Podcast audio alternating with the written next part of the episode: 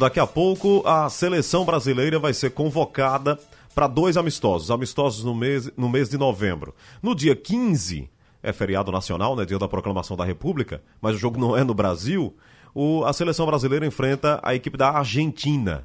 Esse jogo é, será fora do Brasil. A, a seleção brasileira tem um acordo né, com uma empresa que comprou os amistosos da seleção, e o Brasil dificilmente joga no país. É uma espécie de tour que o Brasil faz, um giro pelo mundo é, da seleção brasileira. Então joga muito na Inglaterra, joga muito nos Estados Unidos e também nos países árabes. Então, no dia 15 de novembro, a seleção brasileira enfrenta a Argentina na Arábia Saudita. E no dia 19 de novembro, a seleção enfrenta a Coreia do Sul, o jogo em Abu Dhabi.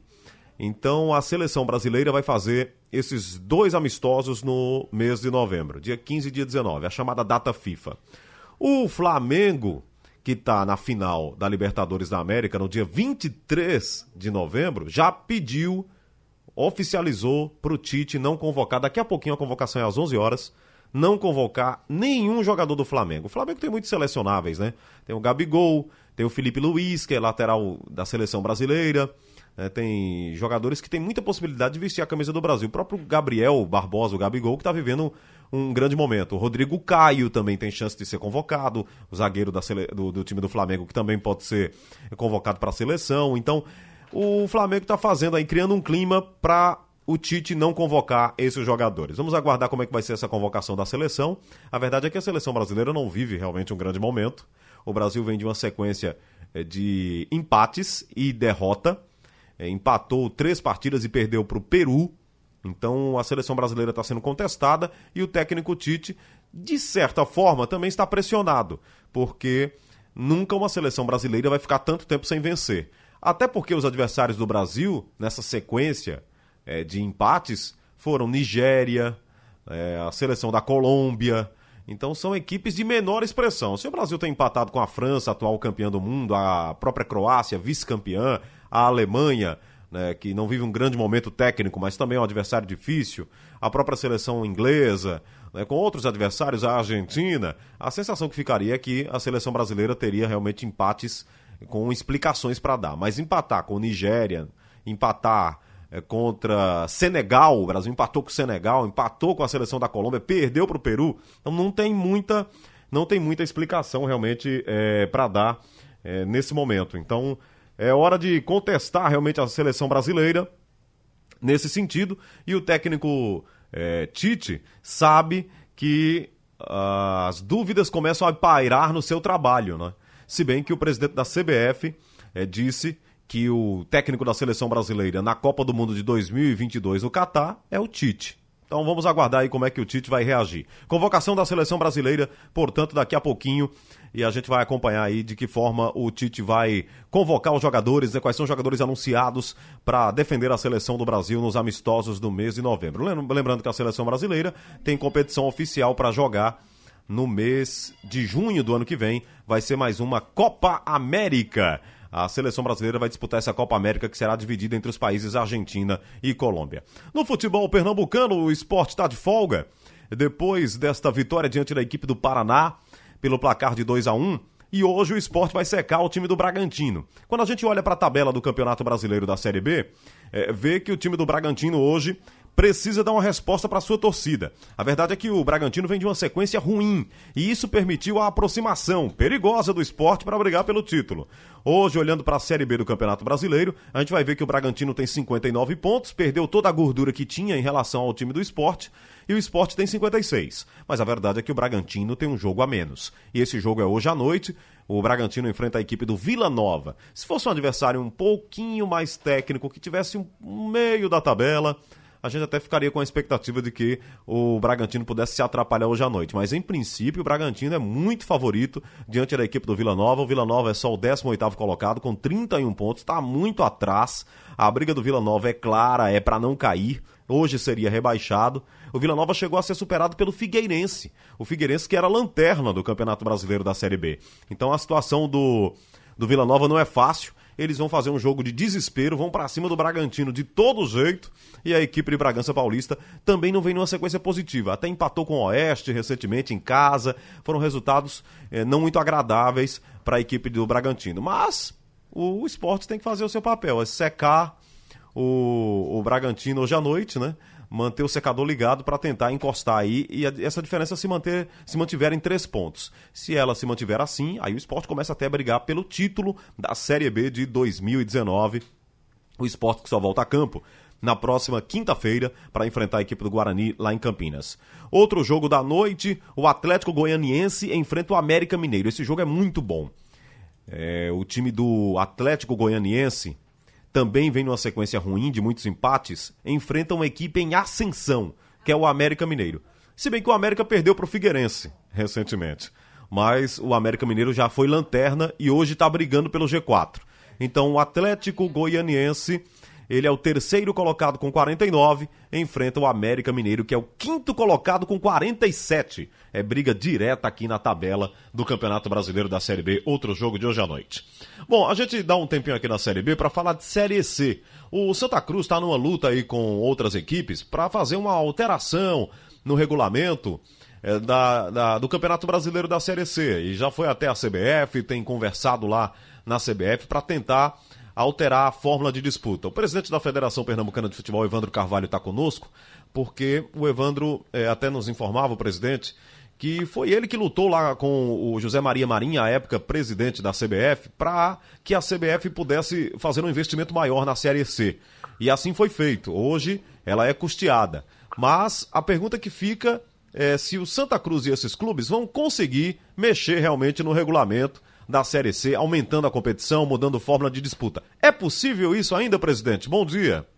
Bom dia, Haroldo. Sem dúvida nenhuma. É, é, possível. É preciso destacar o seguinte. Primeiro, reconhecer o trabalho de Antônio Luiz Neto, que um mês após eu ter assumido a presidência da federação, Antônio me procurou com a situação do Santa Cruz que não tinha série para jogar. E aí, Antônio e eu conseguimos com o Marim, graças a uma relação pessoal minha com o Marim anterior à CBF, e aí Marim criou a série D de dados. E o Santa Cruz então pôde jogar e já com todas as despesas pagas, hospedagem, alimentação, transfer, passagem de avião, arbitragem e exame antidoping. Então isso foi feito para a série D criada e aí foi estendido também para a série C. O que ocorre hoje é o seguinte: pela primeira vez desde a criação da série C, a CBF conseguiu uma empresa, que é a empresa televisão, que não precisou receber da CBF para filmar os jogos, para televisionar os jogos. Então, pela primeira vez, a CBF se eximiu do custo que ela tinha de pagar para a empresa A, B ou C transmitir os jogos. Porque quando transmite os jogos, o clube vê de placa, o clube afixa o nome de patrocinador na camisa, etc, etc. Então, pela primeira vez, nós conseguimos é, zerar essa despesa. Então a CBF continua pagando alimentação, trânsito, hospedagem, passagens, arbitragem e exame antidoping. O, nós constituímos uma comissão nacional e eu coloquei o Santa Cruz, são cinco clubes. Um clube de Rio, São Paulo, Minas, etc., Rio Grande do Sul e Pernambuco, que é o Santa Cruz. Já tinha feito isso à época de Galber. Essa comissão, eu estou agendando uma reunião para quinta-feira próxima no Rio, onde é, essa comissão vai ter uma reunião na CBF e vai levar um possível patrocinador de name right. Se esse patrocinador efetivamente aportar recurso, nós podemos canalizar esse recurso para criar uma, uma espécie de semifinal, final, alguma coisa que incremente receita para os clubes. Mas não depende só da CBF, depende da questão do aporte financeiro desse Negro White e depende do conselho técnico, que são os 20 clubes, aprovarem uma alteração no modelo. Essa é a realidade.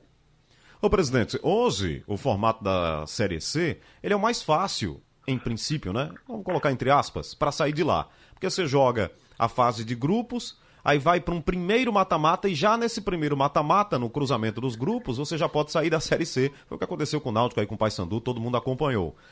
É, ela é inviável nos moldes da Série A e da Série B, com 20 times, ida e volta? É, porque o que ocorre, como a maioria dos times da Série C e D eram do Nordeste e Norte e Centro-Oeste. Então nós conseguimos, vamos, vamos brincando assim no linguajar popular, nós conseguimos engolir, empurrar a goela abaixo no Sul-Sudeste esse modelo que é mais benéfico para nós. Se nós fizermos a estatística, o recall, todos os anos da Série C e Série D se classificam mais clubes do Norte, Nordeste e Centro-Oeste do que de São Paulo e Rio, porque é um mata-mata. Se nós fizermos ponto corrido, nós vamos disputar com equipes mais estruturadas e aí a tendência, a estatística mostra que nós perderíamos mais chance de se classificar. Então, esse modelo, que é o modelo de São Paulo e Rio, são contras, nós conseguimos porque nós temos maioria de votos. Mas isso na série C e D. Na série A e B é o inverso. Quem tem maioria de voto é exatamente o eixo sul-sudeste. E aí uhum. ele não abre mão de fazer ponto corrido, porque ele sabe que em ponto corrido eles têm muito mais vantagem do que nós do norte-nordeste. É, e esse ano, por exemplo, foram Náutico, Sampaio Correia e Confiança, né? Roubaram. Só um ano, só o ano passado foi o único ano em que o Nordeste não, não ascendeu. Foi a falha do Santa Cruz e Náutico, só. Certo. Presidente, é uma última informação aqui na nossa conversa. É, o colunista Carlyle Paz Barreto traz hoje lá no Jornal do Comércio a saída dos nomes é, do, do Eric Bandeira, do Chico Domingos e principalmente do Emerson Sobral da presidência da Comissão de Arbitragem do Estado. Como é que o presidente acompanha essa informação? O que teria a comentar? Olha, tem um, um enorme equívoco nisso aí. É, até hoje de manhã, um blog me ligou sobre uma, uma matéria do Jornal do Comércio, cartão vermelho. Na verdade, existe um enorme equívoco. Primeiro, é, Francisco Domingos é funcionário da federação, é efetivo com carteira assinada da Comissão Nacional de Arbitragem. Érico é o preparador físico, um contrato vigente da Comissão Estadual de Arbitragem, que é a CEAF. Os dois estão trabalhando normalmente. Terceiro, a comissão tinha sido dissolvida, a comissão continua trabalhando normalmente. Nós estamos em plena disputa de sub-17, série A2, sub-20, está todo mundo jogando com a comissão trabalhando. O Salmo é que está na iminência de ser efetivado, já teve a promoção para instrutor nacional, instrutor FIFA, e isso ocorrendo, ele naturalmente deixa o cargo e outra pessoa assume. Pode assumir o Francisco, pode assumir o Érico, pode assumir alguém de fora, mas eh, a informação está bem truncada.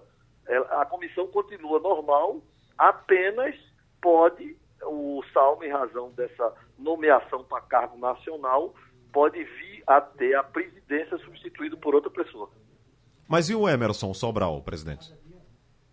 O Emerson, ele foi convidado e está no Rio, inclusive já esteve lá. Se efetivamente ele assumir a função de instrutor nacional, instrutor FIFA, aí ele naturalmente deixa a presidência da comissão. Aí assume Francisco, assume Érico, ou assume outra pessoa que a gente convide.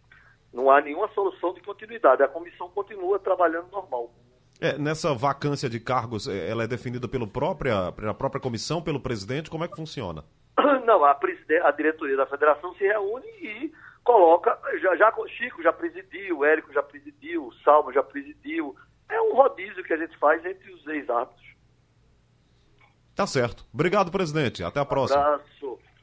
Aí o presidente da federação, Evandro Carvalho, essa informação é, foi trazida aí pelo Carlyle, né, de mudança lá na, no comando da comissão de arbitragem. O presidente explicou aí que a, a diretoria da federação se reúne e que o Emerson Sobral pode ser instrutor nacional. E aí ficaria em aberto o cargo de presidente da Comissão Estadual de Arbitragem, que pertence lá à Federação Pernambucana de Futebol.